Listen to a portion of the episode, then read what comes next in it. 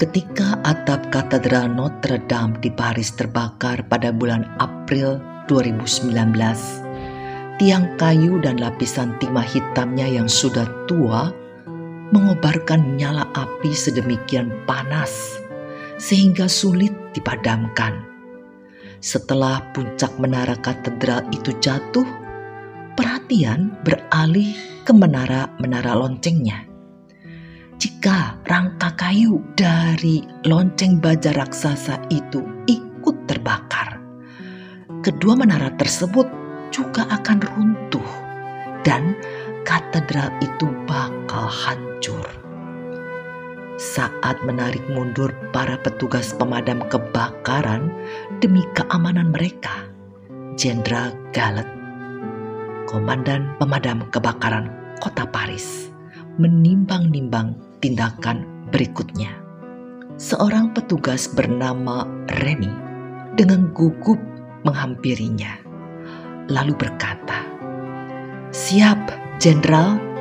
Saya sarankan bagaimana jika kita memadamkan api dari bagian luar kedua menara."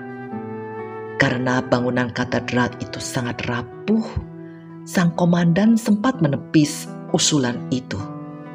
Tetapi Remy terus membujuk. Jenderal Gallet harus segera mengambil keputusan. Menuruti nasihat petugas yang masih muda atau membiarkan gereja tersebut runtuh. Kitab suci banyak berbicara tentang mendengarkan nasihat. Meski kadang-kadang konteksnya adalah orang muda menghormati yang lebih tua. Kebanyakan nasihat berlaku lebih luas. Amsal bab 12 ayatnya yang ke-15 berkata, Jalan orang bodoh lurus dalam anggapannya sendiri. Tetapi siapa mendengarkan nasihat, ia bijak. Kemenangan perang tergantung pada nasihat yang banyak. Pada umumnya, mereka yang sedang berkuasa sulit untuk menerima nasihat. Salah satu yang membuat seseorang enggan menerima nasihat orang lain adalah karena merasa diri lebih berpengalaman dan menganggap pengalaman adalah guru terbaik.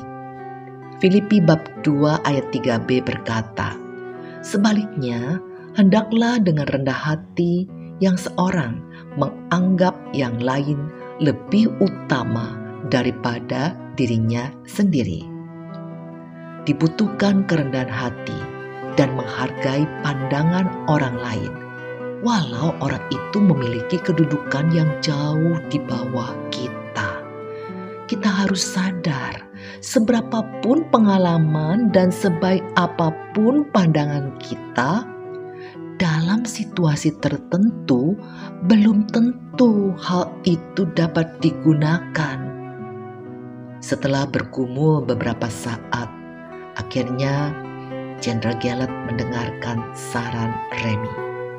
Rangka menara lonceng yang terbakar berhasil dipadamkan pada saat yang tepat dan katedral itu terselamatkan. Saudara, apakah kita punya masalah yang membutuhkan nasihat bijak hari ini? Dalam situasi apa saja kita merasa sulit mendengarkan nasihat? Bagaimana kita dapat membedakan mana nasihat yang baik dan mana yang buruk? Ada kalanya Allah memberi jalan keluar sekaligus menguji kerendahan hati kita melalui bibir seseorang yang lebih muda dari kita. Amin.